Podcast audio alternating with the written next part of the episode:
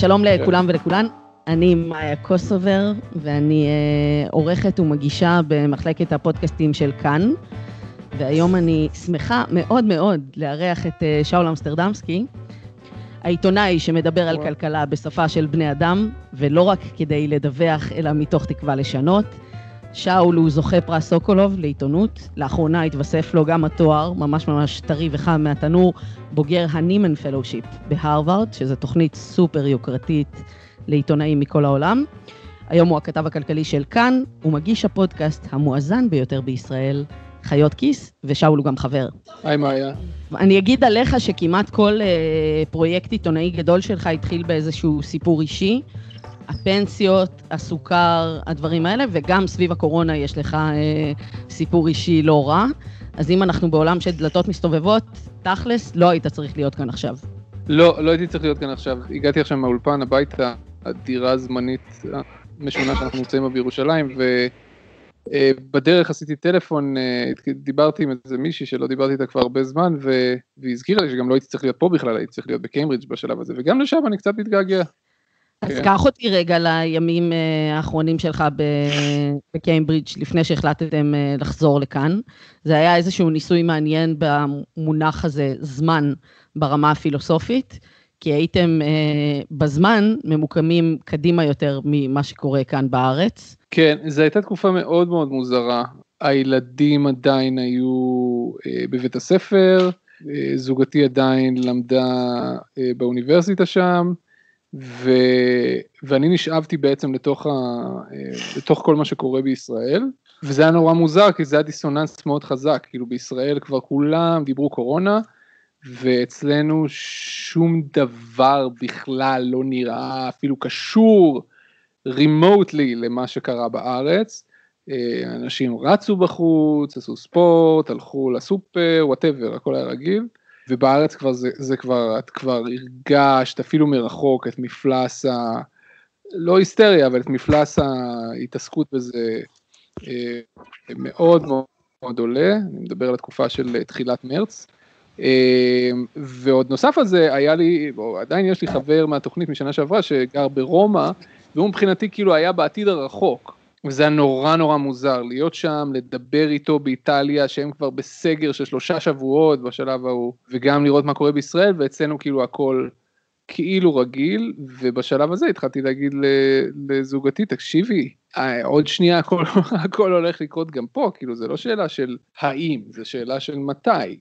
ושוב, זה נורא מוזר, כי אתה מסתכל החוצה והכל רגיל, אבל יש איזה ש... רגע כזה, עיתונאים אוהבים רגע, אז יש איזה רגע כזה שבו אה, נפלה ההחלטה, שבו אתם הסתכלתם אחד לשנייה בעיניים ואמרתם, אוקיי, אנחנו עפים מפה?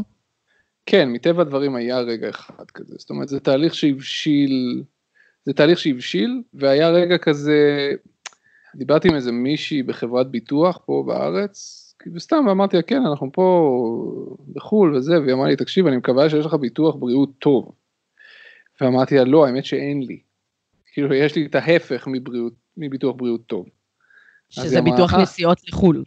כן, היה לנו ביטוח נסיעות לחו"ל, כי ביטוחי בריאות שם עולים הון תועפות, גם דרך האוניברסיטה מאוד מאוד יקר, אה, ואמרנו שבסך הכל אנחנו אה, משפחה צעירה ובריאה, אז ניקח את הסיכון, מה יכול להיות? מגפה? ואז באה מגפה. אז כל עוד אה, שגרה, כאילו זה היה סביר והסיכון היה בסדר, הוא לא התממש, אבל ברגע שהבנו שאם חלילה נזדקק לאשפוז, אז אולי הביטוח יכסה את זה, אבל אולי לא, ואולי נגיע להוצאות של מאות אלפי דולרים שאין לנו מאיפה להביא. אז היה הרגע שבעצם אמרנו, בכאב לב מאוד גדול, ממש לא מתוך אה, וואו, איזה כיף חוזרים לארץ, אה, כי עוד היו לנו דברים לסיים שם, החלטנו ש... שצריך לנסוע. ואם היינו ברגעים, אז יש גם את הרגע שבו מבשרים על זה לילדים שלך, לשני הבנים שלך, אז אה, איך מדברים עם ילדים על אה, מגפה ועל לחזור הביתה כך פתאום? זה, זה היה לא פשוט, בבת אחת, ברמה של מהיום למחר אנחנו מפרקים הכל, אורזים הכל, ו, וחוזרים למקום שהם לא מכירים, כי הבן הקטן שלנו למשל הוא בן שבע, בסדר? והיינו בארצות הברית שנה וחצי. זה אחוז נכבד מהחיים שלו, הוא התחיל שם כיתה א', הוא לא יודע לקרוא בעברית והוא יודע לקרוא ולכתוב באנגלית, הוא, לא, אין, אין לו פה איזה חברים מהכיתה וגם זה לא שאנחנו חוזרים לבית משלנו, אין לנו בית משלנו. אז, והאמת שאני נורא חששתי מזה, אני פחדתי שהם כזה, את יודעת, התפרקו לנו מול העיניים, אבל האמת שלא. הם היו, כאילו היה שם את הרגע הזה של השוק וה, והבכי והאבל, אבל הם פשוט עברו את חמשת השלבים כזה בעשר דקות, ואז פתאום הייתה שם השלמה והתגייסות, והם עזרו לנו עם הכל, ו... ועכשיו הם מטפסים על הקירות, כי אנחנו כבר איזה שלושה שבועות בבית פה, אבל... אה, זהו, זה בסדר. בדיוק הדבר שרציתי להגיד, שאין ממש הבדל אה, אם אתה בסגר אה, היום במקום אחד בעולם או במקום אחר. עוד שאלה אחת שקשורה לארה"ב לפני שאנחנו ממשיכים הלאה, באיזשהו תסריט רע שלך, כאילו אמרת, לא רק אם אני אחלה, אלא אם משהו רציני יקרה, אז עדיף לי לעבור את המגיפה הזאת במקום שנולדתי בו, או במקום שגדלתי בו, באיזה מקום שיש בו איזושהי סולידריות חברתית. נגיד ביחס לתסריטי האימה של אה, אנשים קונים נשק בכל מיני אה, ערים אה, נידחות באמריקה?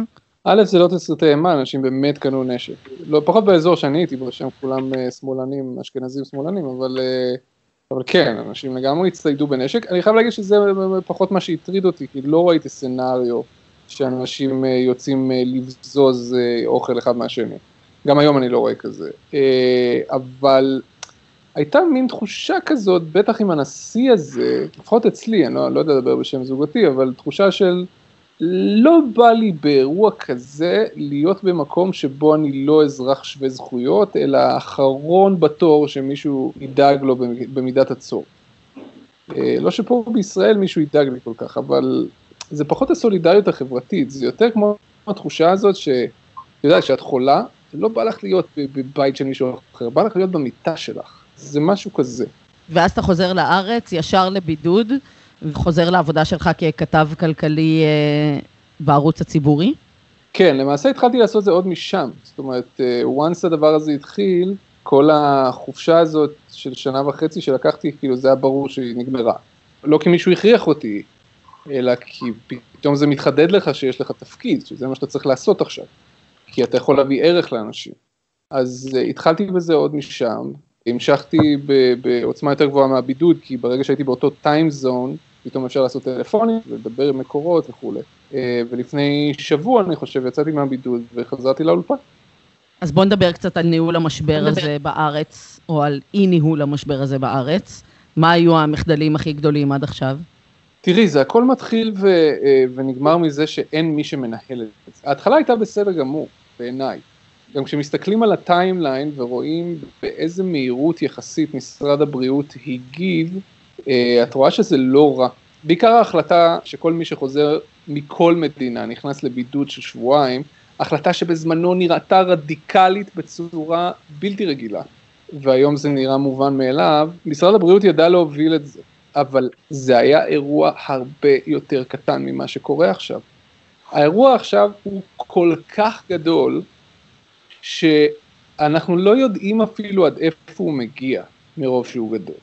כותבים לי, אני באיזשהו שלב עברתי קצת לגור בטוויטר ואנשים כותבים לי כל היום, שולחים לי הודעות פרטיות וזה מגיע לדברים שבאמת לא חלמתי, כאילו... תן לנו אותם, תן לנו אותם, תן קצת מההודעות הפרטיות האלה. כל מיני מערכים שבשגרה את בכלל לא יודעת שהם קיימים, כאילו כל עוד אין לך, אה, לא יודע מה, ילדים עם צרכים מיוחדים, או, או את לא תלויה במדינה שתספק לך אוכל, או, או דברים כאלה, את בכלל לא יודעת שכל המערכים האלה הם שם, אבל ברגע שיש אה, מגבלה של אף אחד לא יכול לצאת מהבית, אז פתאום כל הדברים האלה קורסים זה אחר זה, ואנשים כותבים לי שאימא שלהם יושבת ולא יכולה לצאת מהבית, ואף אחד לא מגיע אליה, והיא צריכה אוכל, והם לא יכולים להגיע, או מישהו שאימא שלו נכה, וגרה בעיר אחרת, ויש סגר, וזה פסח, והוא לא יודע אם הוא יכול לנסוע או לא יכול לנסוע, ומישהו צריך לעזור לה להתקלח. אבל המטפלת שהיה לה מהביטוח הלאומי כבר לא יכולה לבוא, כי אין תחבורה ציבורית, וכל מיני דברים כאלה, ואת יודעת, אני עוד לא מגיע בכלל ליישובים בפזורה הבדואית שאין שם תשתיות ולילדים אין אינטרנט ואין מחשבים וכל הדברים האלה שכאילו ביום יום מי חושב על זה בכלל שפתאום לא מתפקדים? ואגב בצד זה יש מערכות שעובדות. חלקן במגזר הפרטי אה, כמו בזק. עכשיו זו חברה תפעולית ענקית עם המון המון תפעול זה לא עבודה כזה זה לא חבר'ה שיושבים במשרד זה טכנאים בחוץ ובלאגן וזה עובד, האינטרנט במדינת ישראל לא קרס, גם מערכת החשמל לא קרסה, גם מערכת המים, זאת אומרת, יש פה בהחלט מקומות שעובדים, חלקם נערכ, נערכו מראש, חלקם לא, אבל התאפסו על עצמם מאוד מהר, ויש דברים שלא כל כך עובדים, ומה שלצערי לא כל כך עובד זה שני דברים שהם קריטיים. אחד זה משרד הבריאות. אז ככה, משרד הבריאות אמרתי בהתחלה אה, היה לגמרי בסדר, ובאיזשהו שלב הדברים התחילו להסתבך לו. מה שהתחיל להסתבך לו זה אה, קודם כל הבדיקות, זה יצא לחלוטין משליטה, כל הדבר הזה התפזר לחלוטין, ולא נוהל בעצם ממש עד לימים האחרונים, עם המון המון בלאגן. וזה קריטי בעיקר אם אנחנו רוצים לעבור לשלב הבא של, ה, אה, של, הש, של השגרה החדשה, של להיות בצד הנגיף, זה דבר אחד. ודבר שני זה כל החלק הכלכלי. אה, משרד האוצר לא הבין את מימדי האירוע ב-day one, הוא גם לא הבין את מימדי האירוע ב-day 2. הוא הבין את מימדי האירוע, אם אני לא טועה זה היה סוף השבוע או הראשון או השני של מרץ, נדמה לי הראשון. זה היה סוף שבוע, כל אה, מנכ"לי משרדי הממשלה, כל בכירי משרד האוצר, כל בכירי משרד הבריאות הוזמנו אה, לדיון מקיף במשרד ראש הממשלה. ושם אה, מנכ"ל משרד הבריאות משה בר סימנטוב הציג בפני כל המוזמנים את מה שמכנים במשרד הבריאות תרחיש הייחוס. אה, זה פורסם בערך שבוע לאחר מכן אצל רוני לינדר בדה מרקר, זה בעצם מצגת שבכל השקפים האלה יש טבלאות, והטבלאות האלה כשאתה רואה אותן, בטח בנקודת הזמן ההיא, אני מדבר עוד לפני שיש מת אחד במדינת ישראל, כן. הטבלאות האלה מפחידות בצורה בלתי רגילה, בסדר? אה, בר סימנטו באותו אירוע וגם לאחר, לאחר מכן כינה את הדבר הזה אירוע שואתי, בסדר? זה היה המוד שהיה שם.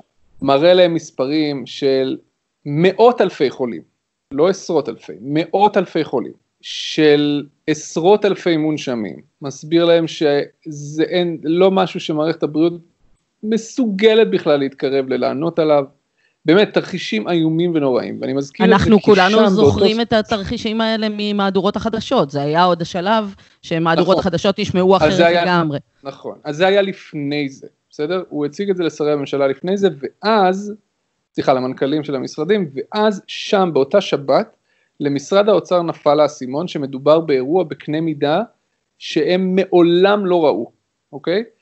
ואז ורק אז נפל להם האסימון שהם גם צריכים להתחיל להגיב לאירוע הזה. כי עד לאותה, לאותו רגע זה היה מין כזה, אוקיי, נשים עוד איזה מיליארד, שניים בקרן אה, הלוואות אה, בערבות המדינה ויהיה בסדר. ואז הם הבינו ששום דבר לא יהיה בסדר ושהכלים של אתמול לא בהכרח אה, בכלל מתאימים למשבר הזה. אני מזכיר את העניין הזה כי למרות שנפל להם האסימון אז, אני מדבר על תחילת מרץ, חלף המון זמן מהרגע שבו הם התחילו לזוז, ואפילו מהרגע שהם כבר עיצבו איזה תוכנית או שניים או צעד או שניים לסיוע, ועד לרגע שבו הצעדים האלה הגיעו לממשלה לדיון. ועוד זמן עד שהצעדים האלה הבשילו לכדי מימוש, וחלקם עוד לא הבשילו בכלל, ואנחנו לקראת סוף אפריל. וזה בערך כמו שמישהו, אה, לא יודע מה, מגיע לרופא ואומר, תקשיב, אני לא נושם, יש לי קורונה ובלה בלה בלה, ואז הם מתלבטים אם לתת לו אקמול או לחבר אותו למכונת הנשמה, בסדר? ואז דנים על זה ארבעה שבועות. זה, זה פחות או יותר מה שקורה, וזה קורה מכל מיני סיבות. אז רגע לפני הסיבות, אני רק אגיד שבחשבון הטוויטר שלך, ב-20 באפריל, ממש לפני דקה וחצי, פרסמת את הטוויט הבא, עצמאים יקרים, אם אתם מצפים לפעימה השנייה של המענק של סוף החודש, אז אחד, תצטרכו להגיש בקשה חדשה באתר רשות המיסים, שתיים, גם אם קיבלתם בסיבוב הקודם, שלוש, לא, האפשרות להגיש עדיין לא פתוחה, ארבע, כן, סוף החודש כבר קרוב, חמש, לא, הממשלה עדיין לא אישרה את זה בתקנות חירום, ולכן שש, כן, יחכו לרגע האחרון. שאותי זה נורא הצחיק כשקראתי את זה, אבל אני גם חצי עצמאית, אז זה גם גרם לי לבכות כשקראתי את זה. עכשיו תראי, זה היה לפני יומיים, והדיון בממשלה עדיין לא התקיים על זה, אוקיי? ושוב, זה דוגמה אחת, אבל זה מראה לך עד כמה ההתנהלות הזאת לא מנוהלת היטב, ובעיקר בזמן תגובה מאוד איטי, וכל זה בזמן שאנשים חייבים, חייבים אופק, חייבים לדעת שיש להם גב, שזו התוכנית, שזה מה שהולך לקרות לא, ב, לא מחר, אלא בחודש הקרוב, בחודשיים הקרובים, ושאם הם מידרדרים מאלף לבית, אז זה מה שקורה בבית, ואנחנו לא קרובים לזה אפילו, ומדינות אחרות, אפילו ארה"ב באמת עם הפילוג החברתי והפוליטי המטורף שמאפיין את המדינה הזאת בשנים האחרונות, אפילו שם הם רבו על זה קצת בקונגרס, אחלה, אבל הם אישרו את התוכנית שלהם ויצאו לדרך כבר מזמן. אז מה לא. הסיבה שאין תוכנית כזאת? או מה הסיבה שבגללה אנחנו תקועים באיזשהו משחק מחשב, שאנחנו לא יודעים מה השלב הבא בו, ואתה יודע לאן הולכים, כאילו ב- בימים האחרונים היו אין ספור סטנדאפיסטים שהוציאו אה, מערכונים די מצחיקים על החזרה לשגרה, סלאש אין הנחיות, סלאש יש הנחיות והן לא ברורות, אז למה זה לא קורה? מכל מיני סיבות. יש את הסיבות הקונספירטיביות שאני לא, לא מאוד מתחבר אליהן, שזה בעצם אידיאולוגי. אה, המדינה לא רוצה לעזור. אני לא מתחבר אליהם כי אני, אני מדבר עם האנשים האלה, אנשי משרד האוצר על בסיס קבוע, וזה זה פשוט אה, מטמטם אותי כל פעם שאומרים את זה, כאילו, כאילו האנשים האלה לא גרים פה, כאילו להורי, לאנשים האלה אין משפחה, אין חברים, וכולי וכולי. בעיניי זה משהו אחר, בעיניי זה הפוליטיקה. זה המבנה הפוליטי, וזה העובדה שאנחנו היינו בסיטואציה פוליטית הכי גרועה שאפשר להעלות על הדעת בשביל מגפה, בסדר? תלוי למי, אני חושבת שיש אנשים שזאת הסיטואציה הפוליטית החלומית עבורם בזמן מגפה. כנראה צודקת, וזה כנראה, כנראה אחת הסיבות. אני רוצה לקחת uh, קבוצת ביקורת uh, למשרד האוצר ולממשלה, וזה בנק ישראל, בסדר? בנק ישראל טיפה טיפה איחר להגיב בהתחלה, אבל אז הוא התעשת והגיב. וגם אם הוא טיפה איחר, זה לאין ארוך יותר מהר מזמן התגובה של משרד האוצר. עכשיו, לבנק ישראל, יש משהו שלממשלה ולמשרד האוצר אין. אין לו פוליטיקאים על הראש, הוא אדון לעצמו, זה מוגדר בחוק, והוא עושה מה שבראש שלו, בסדר? יש לו את המנגנוני בקרה הפנימיים שלו, יש לו ועדה מוניטרית וכולי, אבל בגדול הוא מחליט לבד על הריבית, הוא מחליט לבד אה, על הצעדים שהוא עושה על הבנקים, בתור המפקח על הבנקים, הוא מחליט לבד על הצעדים שהוא עושה בשוק ההון, אם הוא מחליט אה, לקנות אגרות חוב, מחליט לבד, זה דיון של מקסימום הנגיד ועוד ארבעה חמישה אנשים, וזהו. Mm-hmm. מחליט ועושה.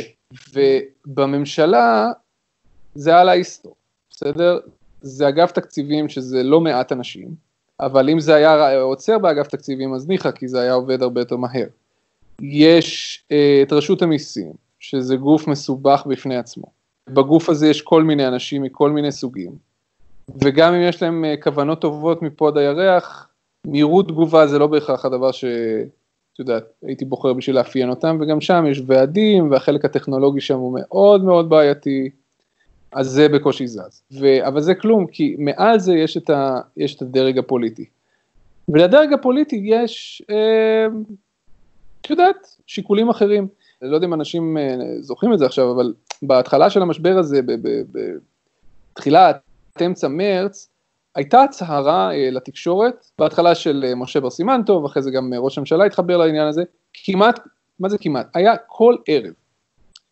ו... חיכינו לזה עם פופקורן, זה היה נכון. הבילו, הבילוי נכון. היומי. בדיוק.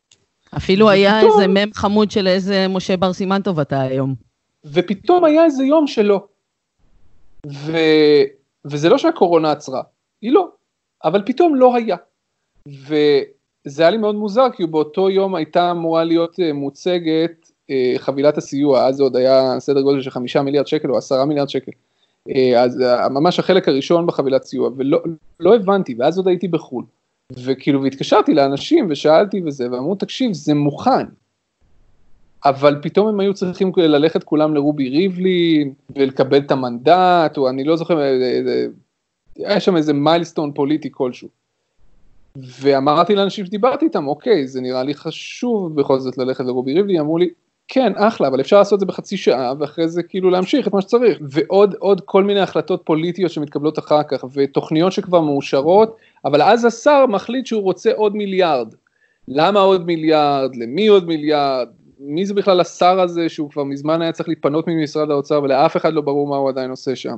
אה, והכל מתחיל להסתבך ולהיגרר.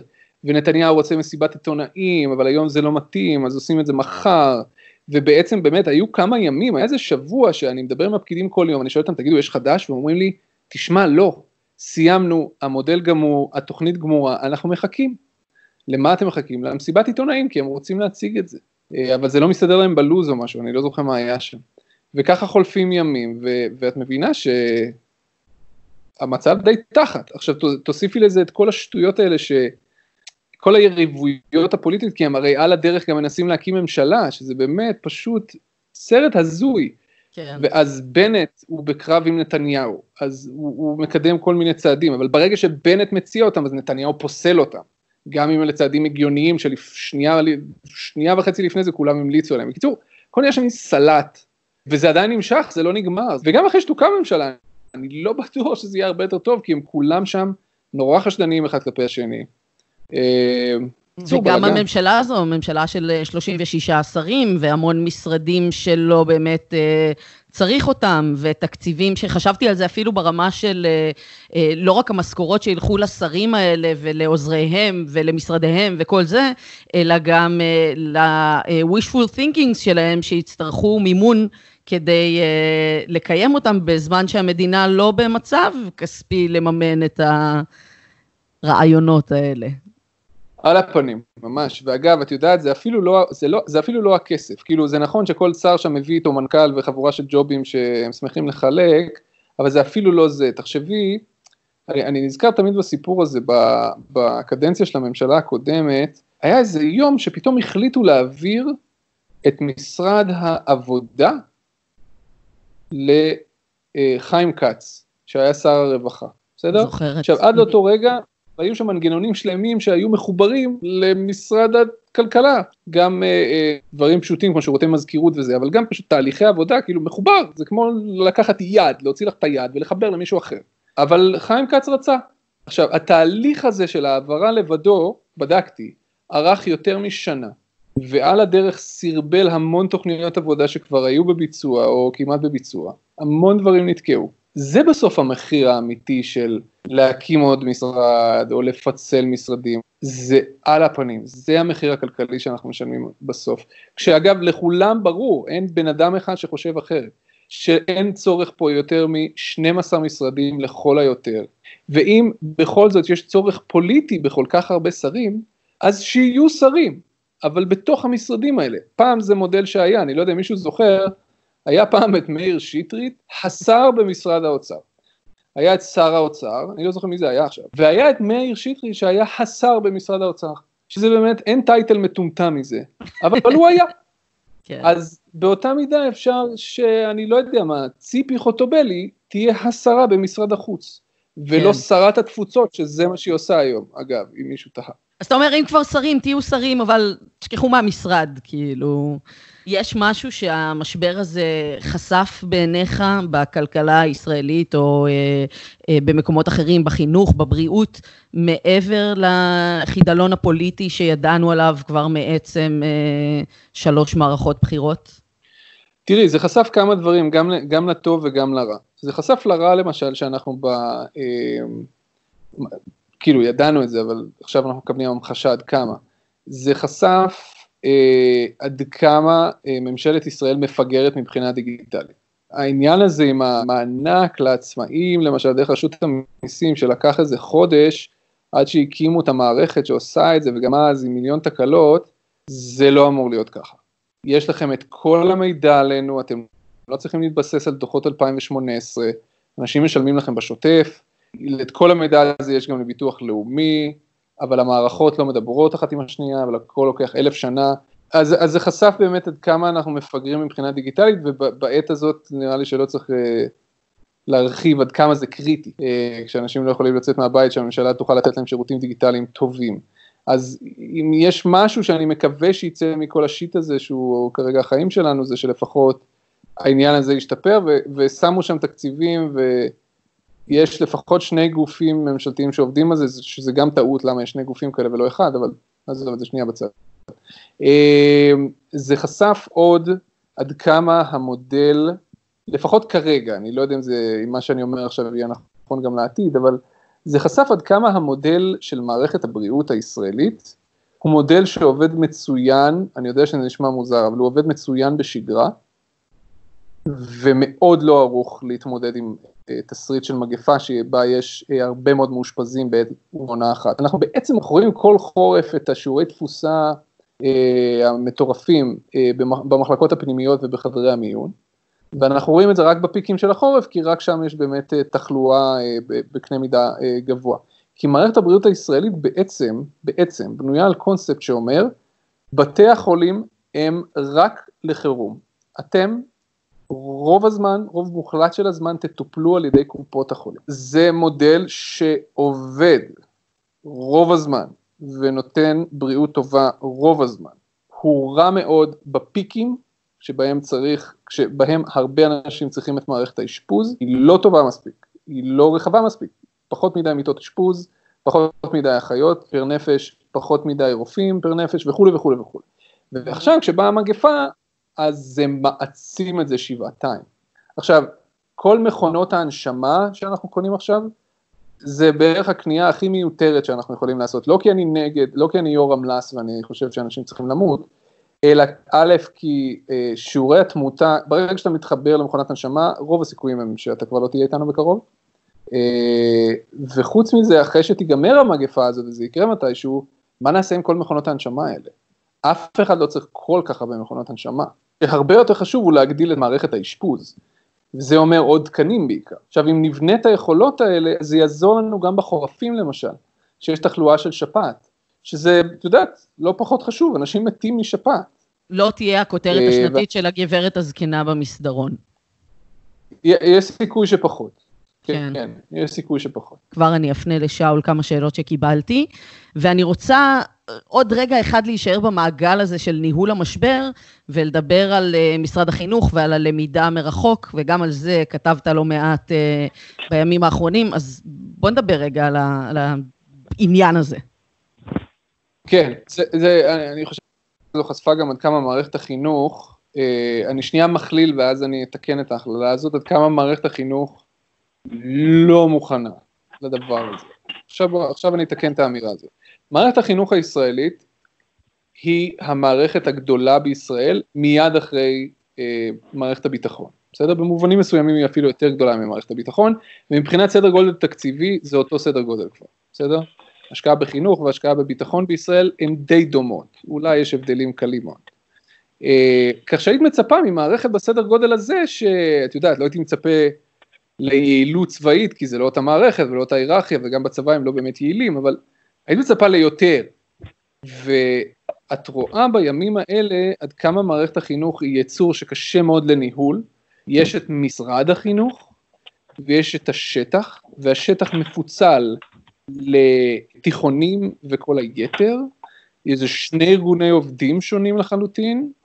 אה, יש הבדל ענק בין משהו של רשתות חינוך ומשהו של המדינה, ויש בכלל בעלות של הרשויות המקומיות, אני לא אכנס לכל זה, אבל זו מערכת מבוזרת בקטע אחר, היכולת אה, לנהל אותה ולשלוט בה כמעט לא קיימת, אה, ואף על פי כן, משרד החינוך בא ואמר, לא, לא, לא, לא, אני אנהל ואני אקבע.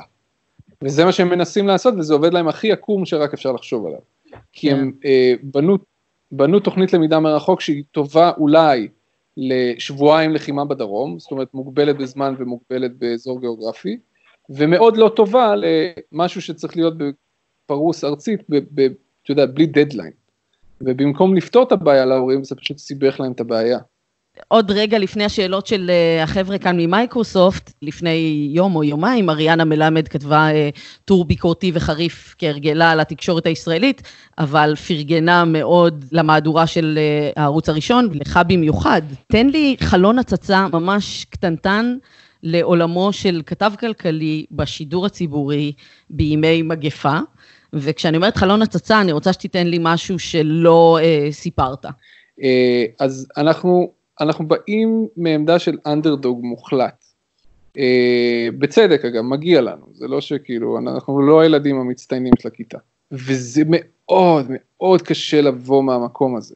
אבל אני אוהב את האתגר. עכשיו, בתור כתב כלכלי, א', אני מבסוט בימים אלה כי פתאום לא מדברים על המדיני וה... והצבאי וכל הדברים האלה שבדרך כלל פותחים את המהדורה, פתאום זה נדחק לשוליים, מבחינתי זה אחלה, רק שישאר ככה. זהו, ימי כאילו לא הספורט שלך. כן. כן, לגמרי. כאילו, אני מעדיף שלא יהיה 25% אבטלה, אבל שעדיין נדבר על כלכלה. אמ, האתגר תמיד ועכשיו אה, ביתר שאת זה לקחת ו, אה, ולהפוך את, ה, את הסיפורים הכלכליים ליותר נגישים, אה, למובנים, כאילו, את יודעת, החשב הכללי מגייס חמישה מיליארד דולר בחו"ל, בחלק מהאגרות חוב שהוא מנפיק הן למאה שנה, מה בשם אלוהים זה אומר, ואיך זה קשור לחיים שלנו.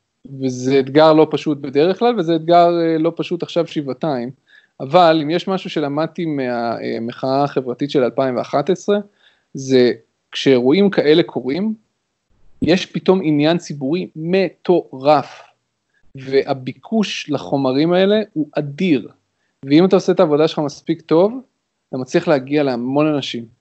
אז אני שואלת כמה שאלות מהקהל, ואז אה, כן. אה, נחתור לסיום. תומר שואל, אנחנו המדינה היחידה בעולם המערבי שלא אפשרה לעיתונאים לשאול שאלות בסקירות היומיות. האומנם? לא עקבתי אחרי כל המדינות בעולם, אז אני לא יודע. אה, אני כן ראיתי את מרקל עונה לכל מיני שאלות, אה, ואני חושב שגם את אה, שר האוצר הבריטי באיזו הזדמנות ראיתי עונה לשאלות, וגם את טראמפ כמובן עונה לשאלות. הוא עונה להם בצורה מאוד לא יפה, אבל הוא עונה. אז אני לא יודע אם אנחנו היחידה בעולם, אולי בבלארוס זה גם ככה, אבל כן, חבר'ה, המצב פה לא משהו, כאילו, אם, אם, אם אתם צריכים אותי בשביל לדעת את זה, אז חבל, כאילו, בואו, ראש הממשלה מנהל את כל האירוע הזה לבד, הוא שם פס אחד גדול על כל שרי הממשלה, הוא אמנם נותן להם להתבטא בישיבות הממשלה, אבל זה פחות או יותר זה, הוא מחליט הכל לבד, באותה מידה, בר סימן טוב מחליט כמעט הכל לבד, במשרד האוצר יש מנכ"ל שאוהב לעבוד לבד, במשרד החינוך יש מנכ"ל ריכוזי בקטע מוטרף שעובד לבד, אה, זה המצב פה. וכולם גברים גם, איזה יופי. וכולם גברים גם, זה נכון. אמ, שאול, איך אתה מעריך שהמשבר ישפיע על ארצות הברית? טוב, זו שאלה מאוד מאוד רחבה שאני לא אספיק לענות עליה בשתי דקות, וגם ארצות הברית זו מדינה מאוד מאוד גדולה, אין דין דטרויט כדין uh, בוסטון. Uh, אבל בגדול, הנה כלל אצבע, העניים ידפקו והעשירים ידפקו פחות. Uh, בטח במדינה כמו ארצות הברית, שבה אם אין לך ביטוח בריאות, אז בגדול היה נעים להכיר. אמ, ארצות הברית היא במקום לא טוב, אבל היא עדיין הכלכלה הכי גדולה בעולם. זה לא משהו שביום אחד נעלם. כלומר, זה תמיד יכול לקרות, אבל זה לא קורה ביום אחד, גם לא בחודש אחד. עכשיו, אנחנו לא יודעים כמה, אירוע, כמה זמן האירוע הזה יהיה איתנו, הוא יכול להיות איתנו שנה, אם שמעתם את הפרק האחרון של, או הלא האחרון, לפני האחרון של אה, The Daily, הפודקאסט היומי של, אה, של הניו יורק טיימס, אז כתב המדע שלהם, שהוא עושה עבודה מדהימה, אמר שהאירוע הזה גם יכול להיות איתנו ארבע שנים. Mm-hmm. כי הזמן הכי מהיר בהיסטוריה עד כה של פיתוח חיסון הוא ארבע שנים. וזה נכון שכרגע כל העולם מגויס לטובת פיתוח חיסון וכולי, אז סביר להניח שזה יקרה בפחות מארבע שנים, אבל זה יכול לקחת שנתיים, שנתיים זה כבר הרבה זמן בשביל לשנות. עכשיו, אני לא חושב שאנחנו נהיה בדיוק במצב הזה שנתיים, זה פשוט לא סביר בשום קנה מידה. אה, אבל ככל שהמשבר הזה יהיה, והנה הכלל האצבע שבעצם רציתי להגיד, ככל שהמשבר הזה יהיה ארוך יותר ועמוק יותר, כך הנזק יהיה כמובן רב יותר ויכולת ההתאוששות תהיה, אה, אה, ההתאוששות עצמה תהיה ארוכה יותר וכואבת. האם זה יהיה מספיק בשביל להוריד את ארצות הברית מההובלה שלה ונגיד שסין פתאום תיקח את ההובלה? לא נראה לי, ש... לא נראה לי שכל כך מהר, אבל אם נחשוב על זה שבסופו של דבר לאירוע הזה, בגלל שהוא נורא נורא גדול, יהיו השלכות רוחב עשרות שנים קדימה, או לפחות נגיד עשור, שזה פחות או יותר, אתם יודעים, גם המשבר של 2008, אנחנו עדיין מרגישים את, ה... את גלי ההדף שלו, mm-hmm.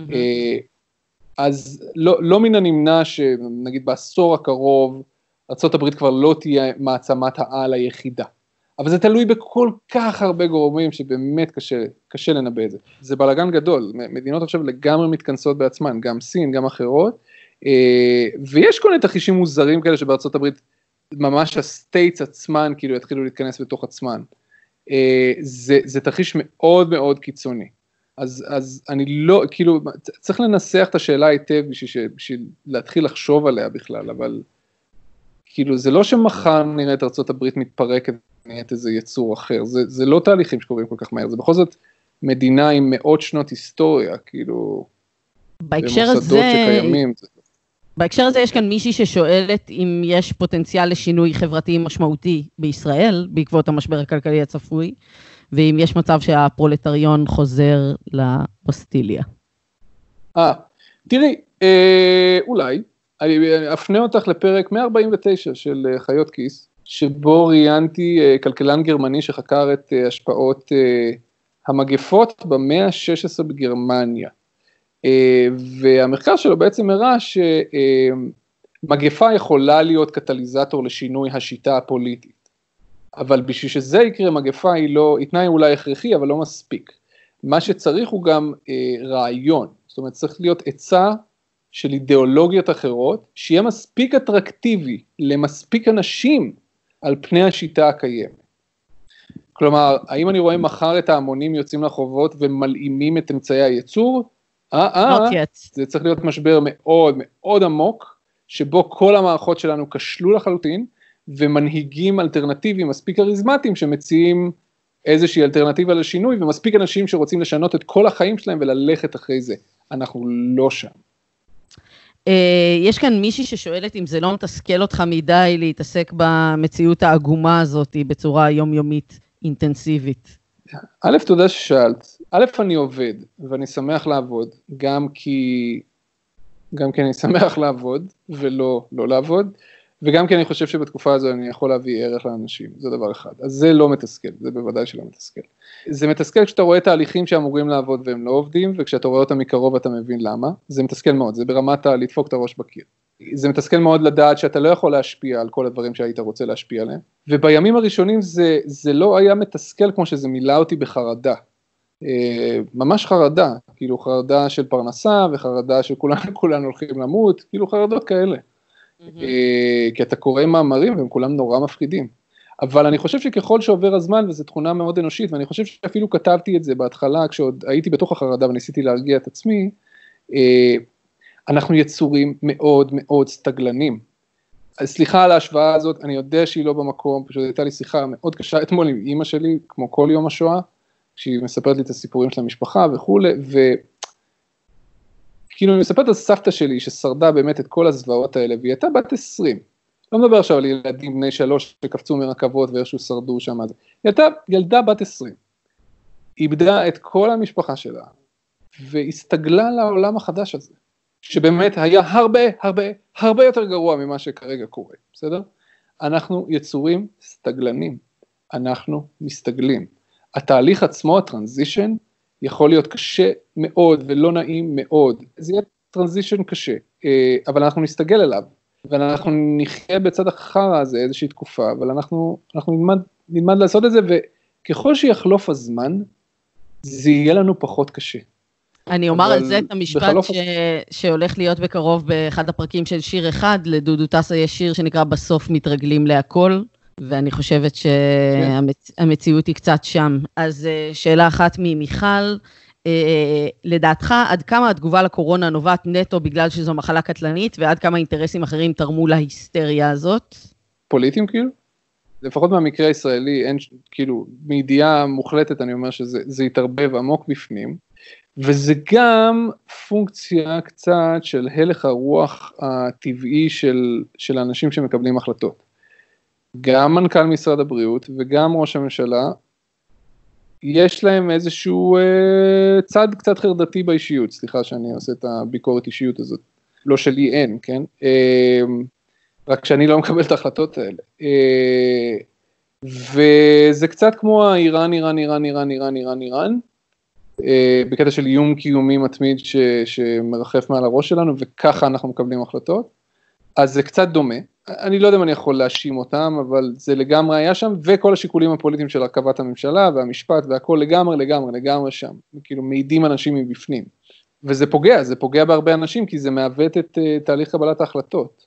בארצות הברית זה בוודאי בולט, כי הנשיא הזה מלכתחילה, משהו שם לא, לא יושב שם עד הסוף. וכל השיקולים עם סין הם מאוד לא בכיוון.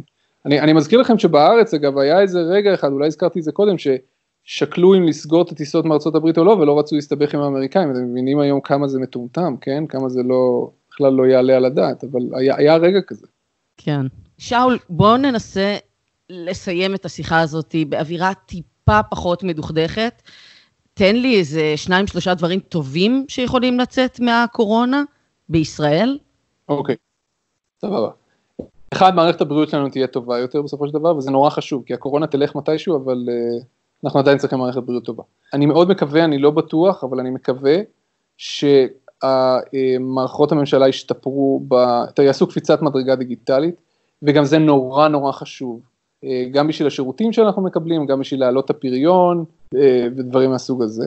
ובכלל שיהיה איזשהו שידוד מערכות, שדרוג מערכות ולא... אה, ש, שבזמנים אחרים לא היינו יכולים לעשות. וחוץ מזה, הנעלם הגדול, ב, בכלל, באופן כללי בכלכלה, אבל בטח בתקופות כאלה, זה כל המימד של, הח, של החדשנות, של החדשנות, של טכנולוגיה, של יצירתיות אנושית. אה, זה תמיד מה שמקפיץ את הכלכלה קדימה. אירועים מז'וריים כמו האירוע הזה, נוטים להוציא מהם חדשנות פורצת דרך, חדשנות שהיא Game Changer. אז את יודעת, לפחות זה. תודה גדולה גדולה, היה כיף אדיר, תמשיך עם העבודה הטובה. תודה רבה, תודה רבה לכם ש, שהזמנתם אותי, אתם מוזמנים אה, לכתוב לי גם בטוויטר, גם בפייסבוק, זמן התגובה שלי קצת איטי, אבל אני משתדל אה, לענות לכולם.